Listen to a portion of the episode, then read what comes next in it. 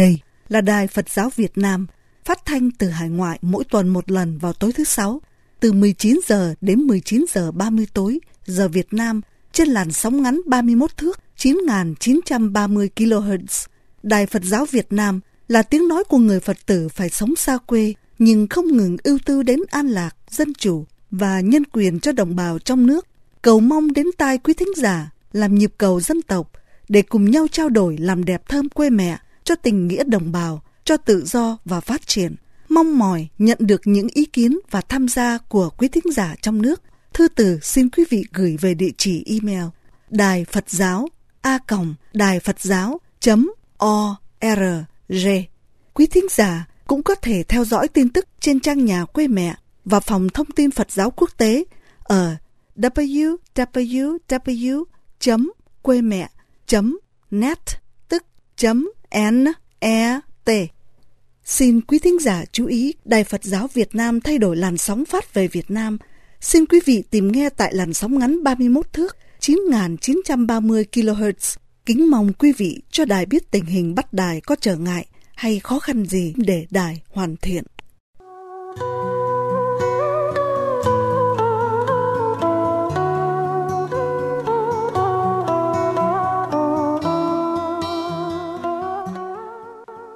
Ý Lan xin kính chào quý thính giả Đại Phật giáo Việt Nam. Hôm nay thứ Sáu, ngày 7 tháng 9, dương lịch 2012 nhằm 22 tháng 7, âm lịch nhâm thìn.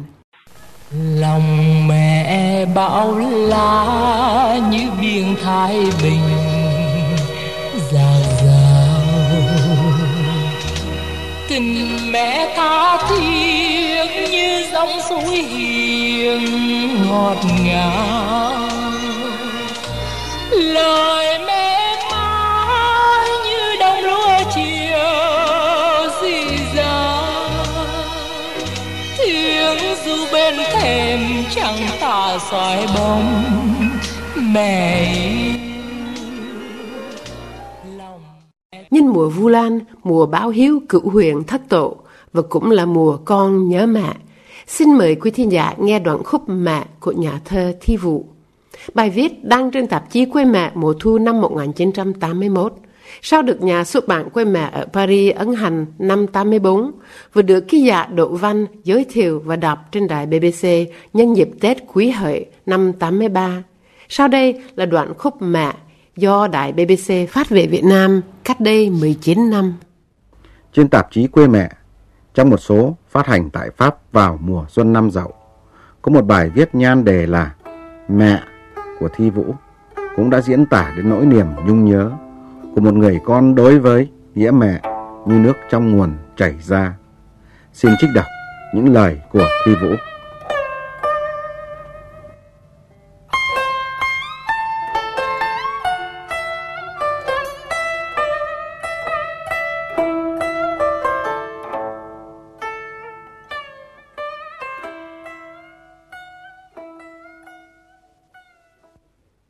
Con đã bỏ gần hết đời con cho đời. Con đã viết hàng nghìn triệu chữ để ca tụng lá, núi, biển, những kinh kỳ, những mặt người thay đổi như mưa nắng. Nhưng vẫn chưa viết gì về mẹ. Và thế là đã bao năm rồi, con không được về thăm mẹ. Bao năm sống trong đời như mùa xuân theo đuổi những mùa xuân. Như chiếc hoa theo đuổi lãng hương bay. Sự chạy đuổi đã làm cho con xa mẹ. Chạy đuổi để tìm bắt hay tìm gặp Tự nó đã là những bước lưu vong. Con đã đi xa, đi xa như bóng mây, như thân chim trên nhà lửa. Sau này buông ba đây đó, một Tết nào bên trời Tây tuyết lạnh, con nhận được bức thư độc nhất của mẹ. Đọc thư mẹ ngày đó, con ngồi nhìn trân trân vào máy nước nơi phòng trọ, ngậm ngùi nhớ tới những dòng suối róc rách trong rừng Trường Sơn. Những dòng suối nước trong, ngọt và mát. Nước là cuộc sinh tử của đời người. Phải chăng vì vậy mà dân tộc ta đã lấy nước làm nơi trú ẩn? Nước Việt Nam nghĩa là hàng tỷ triệu tấn hạt nước của đại dương, cộng với hàng tỷ triệu tấn hạt nước trong lá rừng Trường Sơn, trong hoa trên đồng, trong sương trên núi, trong khói trên sông, trong gạo trên đồng. Diễm tuyệt, dù còn bị cách ngăn bởi hình hài hay thể tích, dù còn bị những ý thức hệ hay chủ nghĩa dân tính hút khô. Nỗi lòng mẹ thương con, con nhớ mẹ, là dòng nước vô hình tuôn chảy khắp thinh không. Lẽ đó chỉ mẹ mới biết và con mới cảm. Một ngày nào đây, hàng chục năm tăng thành trăm năm cách biệt, hàng nghìn năm thành hàng triệu năm ánh sáng, thì lòng mẹ và tình con trong nước vẫn mãi mãi là một đóa sen rời của dẫu lìa ngó ý còn dương tơ lòng.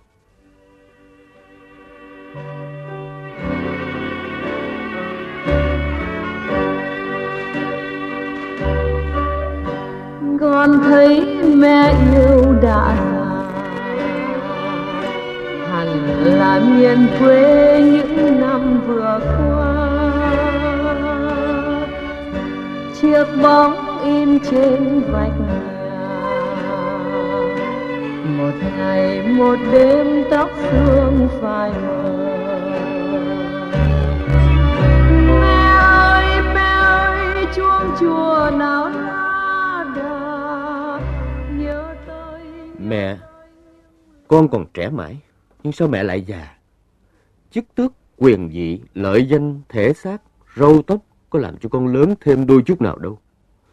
Dường như thời gian bị quỷ phá trong tình thương. Thời gian đã quỷ diệt. Vì con mãi mãi là con của mẹ, không đổi thay ở vị trí vĩnh cửu, không biến dịch. Làm sao hình dung ra con, ra mẹ, nơi cuộc tưởng nhớ này? Con và mẹ đã đứng lại trước cuộc đời trôi chảy, trước lịch sử huênh quang nhưng vô vị và loạn cuồng, trước những cuộc tình rách giá. Nhưng sao con lại nghĩ là mẹ già, trong khi mẹ vẫn thương con như đứa trẻ sơ sinh? Chắc bởi vì con yếu đuối, sợ hãi. Sợ một ngày nào con trơ trọi một mình giữa cuộc đứng lại kia. Ý nghĩ này là đầu mối lưu đầy.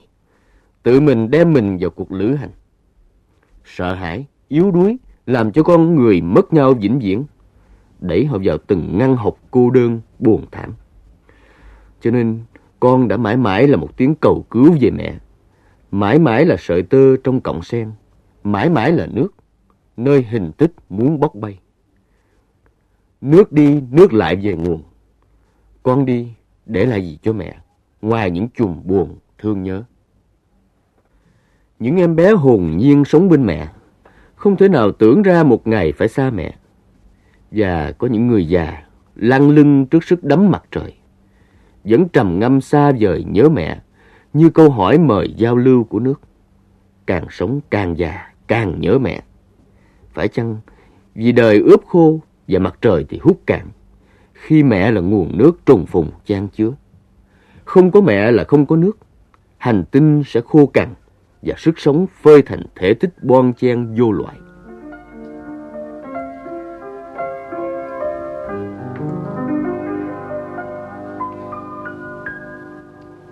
giọt nước mắt của mẹ là một dòng suối. Man mắc tình thương, vun bồi sông núi.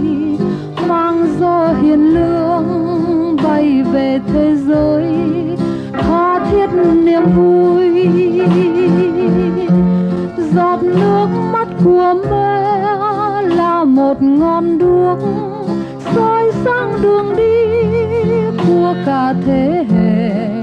Hôm nay tiến lên, ôi lời thúc giục, tựa như đốt cháy.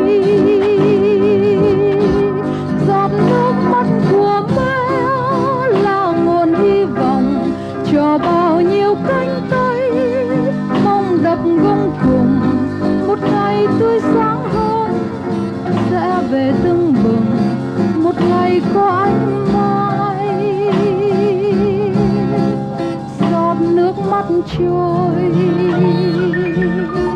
Một lần rơi xuống đây, buổi chiều như ngất ngây. Giọt nước mắt của mẹ. Ai dạy được ai niềm nhớ với cuộc tình? Chỉ có ai đun được nhựa vào cây cho xuân tới? Đã là cây, thời lá phới. Đã là rừng thì hoa phơi. Đã là chim thì gió đỡ. Đã là người thì yêu thương Mẹ như đất Lầm lì sinh dưỡng Hoa lá hình cây có khác Nhưng chất đất vẫn là nguồn cội sinh thành Sự sống như nhánh sông đêm chảy hoài những hạt nước. Có lẽ vì vậy, trong mọi góc lòng người, trong nhiều số giờ của đời, hình ảnh mẹ, hình bóng nước cứ tràn lan sao xuyến, chờn dần như con trăng giữa tháng.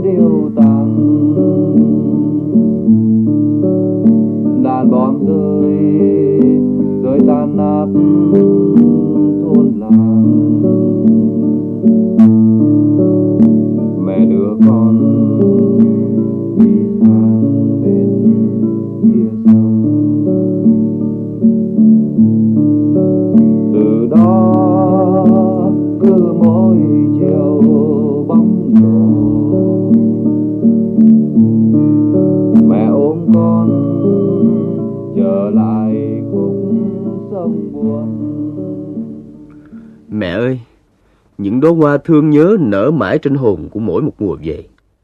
Từ xuân chớm, hè bay, thu rụng qua đông chờ, tới những miên diễn không đổi thay. Tiếc rằng loài người đã can dự quá nhiều, xâm phạm quá nhiều vào nỗi nhớ nguyên trinh. Như con nhớ mẹ, vẫn không sao được tự do hoặc có thể tự cho phép về bên mẹ. 19 thế kỷ xưa, con còn có thể bỏ cả đời mình đi bộ vòng quanh trái đất để về thăm mẹ. Ngày nay, sự kỳ thị của tâm hồn con, tâm hồn người đã làm chậm tiến tất cả mọi phát minh khoa học vốn giúp ích cho con người nhàn hạ và kéo xích họ lại gần trong gan tấc dù không gian rộng tới nghìn triệu mặt trời. Sự đố kỵ gây ra tàn bạo cho tình người đã ngăn cấp không cho con gặp mẹ, không cho mẹ thăm con, đã làm cho nỗi sinh thành khô cạn, niềm sáng tạo khô khan, mọi liên giao của nước suy tàn. Nước rồi đây thành bãi bình sa, người rồi đây là mẫu xương khô, đời rồi đây không chim hót, biển rồi đây què quặt, mất đi những lớp sống, rừng rồi đây không mây trắng sương xa. Mẹ ơi, có cái gì mẹ cứu con, để con ôm mãi nước trong lòng. Vì nhớ thương không là sự sống. Nhớ thương điểm đầu những bình minh cằn cỗi héo hon nơi sa mạc hành tinh mẹ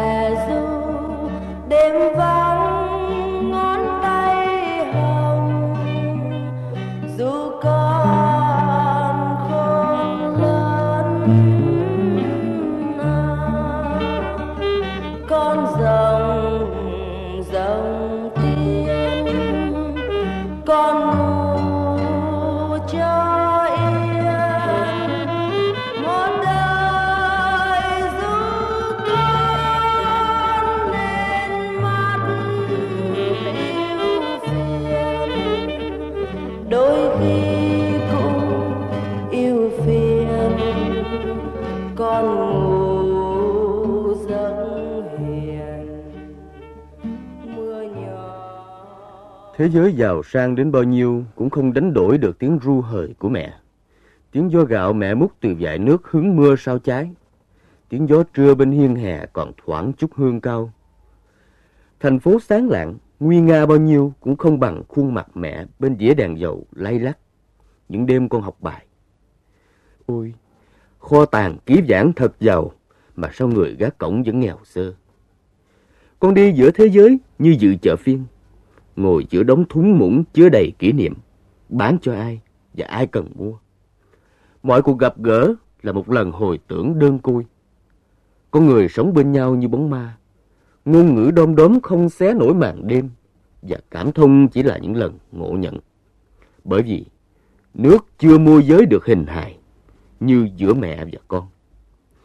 Ước chi chữ nghĩa là con đường biết đi, nhớ thương là con đò dưới bến, để con về bên mẹ Tết này. Thiên hạ chảy đò qua sông, nhưng bao năm rồi, con là con đò nằm đợi một dòng sông chảy. Con sông quê hương ta đã cạn khô, không nước vì thiếu tình. Chỉ còn mẹ ở một nơi nào rất xa, xa ngoài tầm giới ý lực. Sự xâm phạm đã quá bạo tàn. Thiếu mua giới nước có người khô héo, mất sức sống. Mẹ ngậm ngùi và con thắt ruột. Giữa Tết mông lung, con chỉ còn biết dâng những tiếng nói của con tim cho mẹ và viết ra thành những dòng thương nhớ mẹ để nối lại tình sông. Mẹ hãy ghé hơi mẹ lên làn gió, cho con thở chút hương xưa.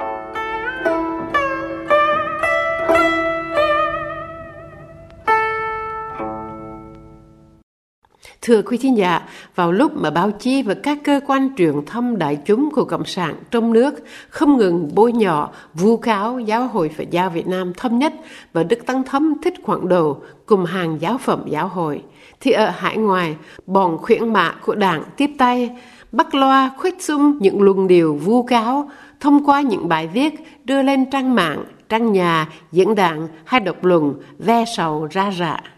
Bọn người này không cất cao tiếng nói cứu nguy dân tộc, gào kêu thế giới, chú tâm tới cảnh đói nghèo bị áp bức của 90 triệu dân trong nước, cùng với nạn xâm lăng của Trung Cộng, mà chỉ gào tru theo bài láng sói trong cuộc vây hàm và khủng bố người Việt dân tộc. Qua những phát biểu của chính giới hay nhân sĩ quốc tế hầu thuận Phật giáo Việt Nam, chương trình Thế giới tán dương Đức Tăng Thống Thích Quảng Đồ nói lên sự thật về cuộc vận động của Giáo hội Phật giáo Việt Nam thống nhất dưới sự lãnh đạo của Đức Đề Ngũ Tăng thấm nhằm cứu đời quần sinh, đòi hỏi tự do tôn giáo, nhân quyền và dân chủ cho nhân dân Việt Nam. Hôm nay, xin mời quý thính giả nghe tiếp chương trình tại lễ trao giải nhân quyền quốc tế RAFTO ở thành phố Bergen, Vương quốc Na Uy năm 2006 do Đài Á Châu Tự Do tường trình.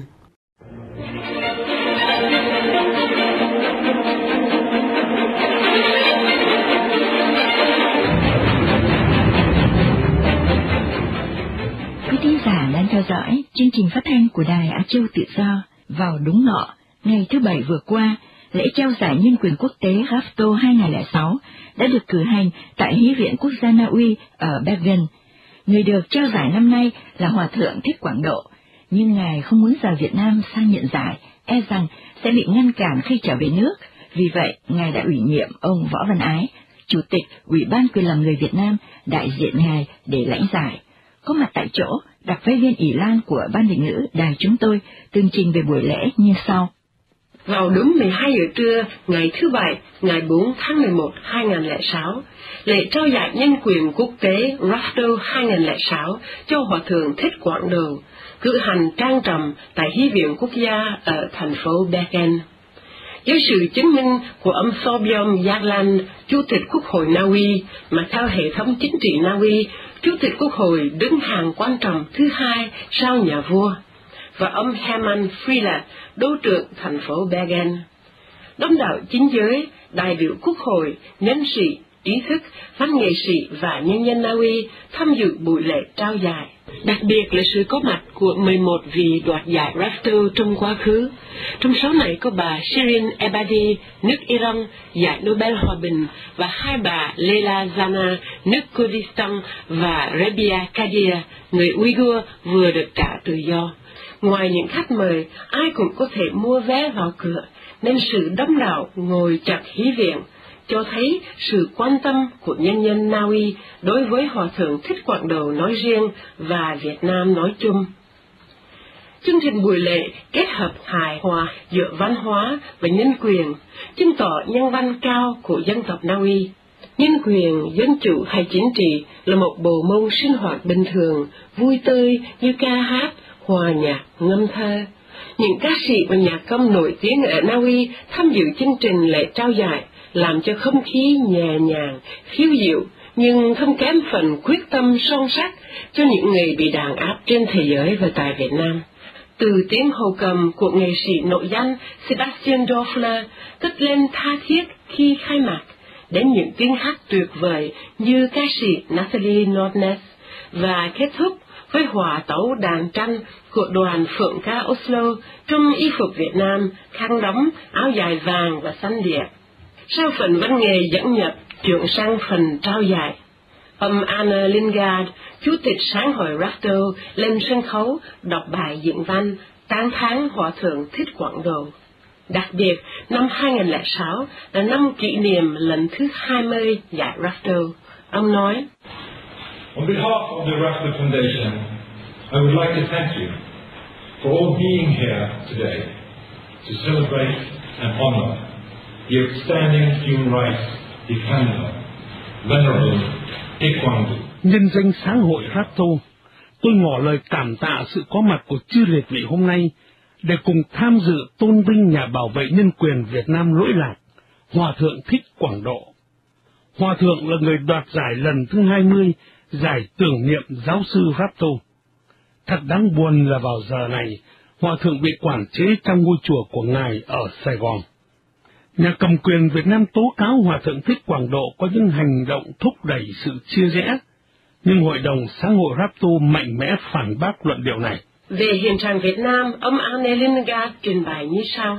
Ladies and gentlemen, politically, Vietnam today is like Poland and Czechoslovakia in the late 1970s.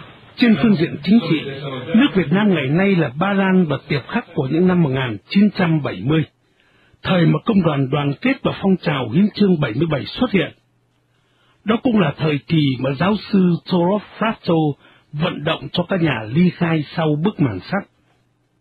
Giống như nước Tiệp Khắc 30 năm trước, đa số người dân Việt sợ hãi khi phải nói lên ý kiến của họ. Bộ máy công an đàn áp có mặt khắp nơi, chỉ những ai thực sự dũng cảm mới dám cất lên tiếng nói, đặc biệt khắc nghiệt cho giới người trẻ và những ai đang có gánh nặng gia đình. Dân tộc Việt Nam sống trong sợ hãi từ 50 năm qua, riêng cái chữ công an đã làm cho nhân dân khiếp sợ. Hòa Thượng Thích Quảng Độ giải thích rằng, sợ hãi đã thành thiên tính thứ hai của người Việt. Đây là một trong những lý do chính khiến cho phong trào dân chủ tại Việt Nam phát triển chậm. Ông đánh giá Hòa Thượng Thích Quảng Độ là One of Vietnam's most prominent defenders. Một trong những người Việt Nam bảo vệ dân chủ, tự do tôn giáo và nhân quyền lỗi lạc nhất. Suốt 30 năm qua, Hòa Thượng dũng cảm và kiên trì chống đối ôn hòa chế độ Cộng sản Việt Nam và trở thành biểu tượng cho phong trào dân chủ đang bùng lên trên toàn quốc. Ông Chủ tịch Sáng hội Rafto giải thích ý nghĩa việc trao giải cho Việt Nam hôm nay. By awarding the 20th Rafter Prize to Taekwondo, we also are recognizing the immense hardships Bằng cách tôn vinh giải Rafto lần thứ 20 cho Hòa Thượng Thích Quảng Độ, chúng tôi đánh giá cao những khó khăn cực kỳ rộng lớn mà các nhà hoạt động dân chủ Việt Nam đang đối diện với quyết tâm đấu tranh ôn hòa nhằm thay thế chế độ độc đảng Cộng sản bằng một thể chế dân chủ, một nhà nước đa đảng xây dựng trên pháp quyền và tuân thủ các tiêu chuẩn nhân quyền quốc tế.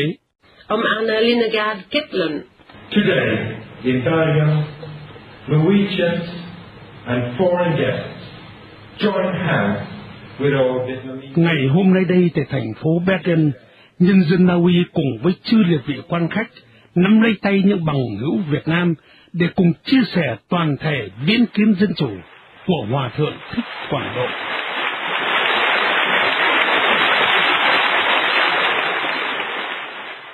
Sau đó, ông mời ông Võ Văn Ái lên làm giải thay cho Hòa Thượng Thích Quảng Đồ qua lời giới thiệu. Taekwondo has asked Mr. Wu Banai to receive the Rafter Prize on his behalf. Hòa Thượng Thích Quảng Độ đã ủy quyền cho ông Võ Văn Ái thay ngài lãnh giải Rapto. Ông Võ Văn Ái, Chủ tịch Ủy ban Bảo vệ quyền làm người Việt Nam, là một nhà hoạt động chính trị nổi tiếng, là một nhà báo, một sử gia và một thi sĩ. Và đây là lời đáp từ cảm tạ của ông Võ Văn Ái. I am deeply moved to accept the Rasto Prize in 2006. Tôi cực kỳ xúc động đứng trước quý vị hôm nay để thay mặt Hòa Thượng Thích Quảng Độ lãnh giải. Xin trân trọng tạ ơn sáng hội Rapto đã vinh danh một người Việt Nam bảo vệ nhân quyền với tặng thưởng sáng giá. Ông Ái đánh giá cao sự đóng góp của Hòa Thượng Thích Quảng Đồ tại Việt Nam ngày nay. You have honored Taekwondo as a unifying force and a symbol Quý vị vừa vinh danh Hòa Thượng Thích Quảng Độ như một thế lực kết hợp và là một biểu tượng cho phong trào dân chủ đang bùng lên tại Việt Nam. Nhưng đã từ lâu, suốt cuộc đời dài, Hòa Thượng Thích Quảng Độ đã đem lại cho đồng bào Việt Nam sự tự do cao quý nhất, đó là tự do thoát ly khỏi sợ hãi. Với sự tự tại và dũng cảm, Hòa thượng Thích Quảng Độ giúp người dân vượt qua sợ hãi. Đây là vai trò cốt yếu độc nhất vô nhị của Ngài cho phong trào dân chủ tại Việt Nam. Phê bình thái độ tiêu cực của các quốc gia Tây phương trước vấn đề nhân quyền và dân chủ, ông Võ Văn Ái kêu gọi Tây phương áp dụng quyền can thiệp. Today, the Foundation has broken this all. The law Nhưng hôm nay đây, sáng hội Rato phá đổ bức tường lặng câm tại Việt Nam, khẳng định và xác định quyền, nếu không là nghĩa vụ, của các quốc gia dân chủ hậu thuẫn, những dân tộc bị tước đoạt tự do và nhân quyền. Trong tinh thần nhân đạo, nghĩa vụ ấy gọi là quyền can thiệp. Với hy vọng Thượng đỉnh APEC sắp tới sẽ lắng nghe bức thông điệp do sáng hội Raptor gửi tới để hậu thuẫn cho tiến trình dân chủ hóa ôn hòa tại Việt Nam, ông Ái kết luận. Kịch tác gia Henrik Eisman, mà năm nay nhân dân Na Uy kỷ niệm 100 năm ngày mất, từng viết rằng, dễ biết bao cho ta ẩn náu trong lâu đài trên mây, và cũng dễ biết bao để xây dựng những lâu đài như thế. Ngày 4 tháng 11 năm 2006, tại thành phố Bergen này, nhân dân Na Uy đã đưa lâu đài trên chín tầng mây kia xuống xây trên mặt đất. Cho phép tôi làm mấy câu thơ tặng Henrik Eisman và sáng hội Raptor. Hoa bên là một nụ hoa nở giữa tình yêu và tiếng hát. Ôi cho tôi xin muôn nghìn đôi mắt để tôi khắc lấy niềm vui và nhìn quanh mong manh bông hoa nhỏ chưa một lần ngưng nở đã thiên. Peace is like a flower blossoming in the midst of love and laughter. Oh, if only I had one thousand thousand eyes, so I could weep a river of great joy, and look around to see a multitude of fragile flowers blossoming as they have never ceased to blossom throughout eternity. Thank you very much.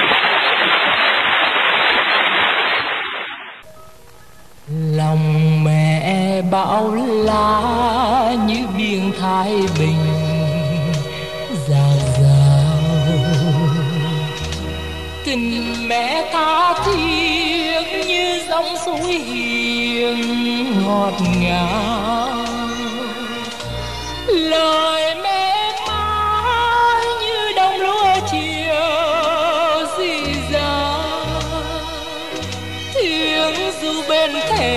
chẳng tà soi bóng mẹ yêu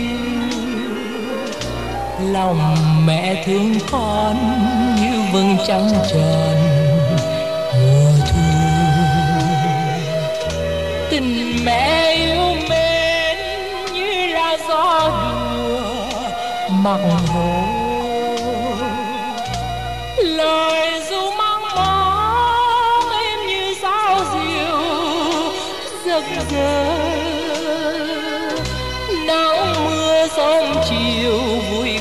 tiếng hát trẻ thơ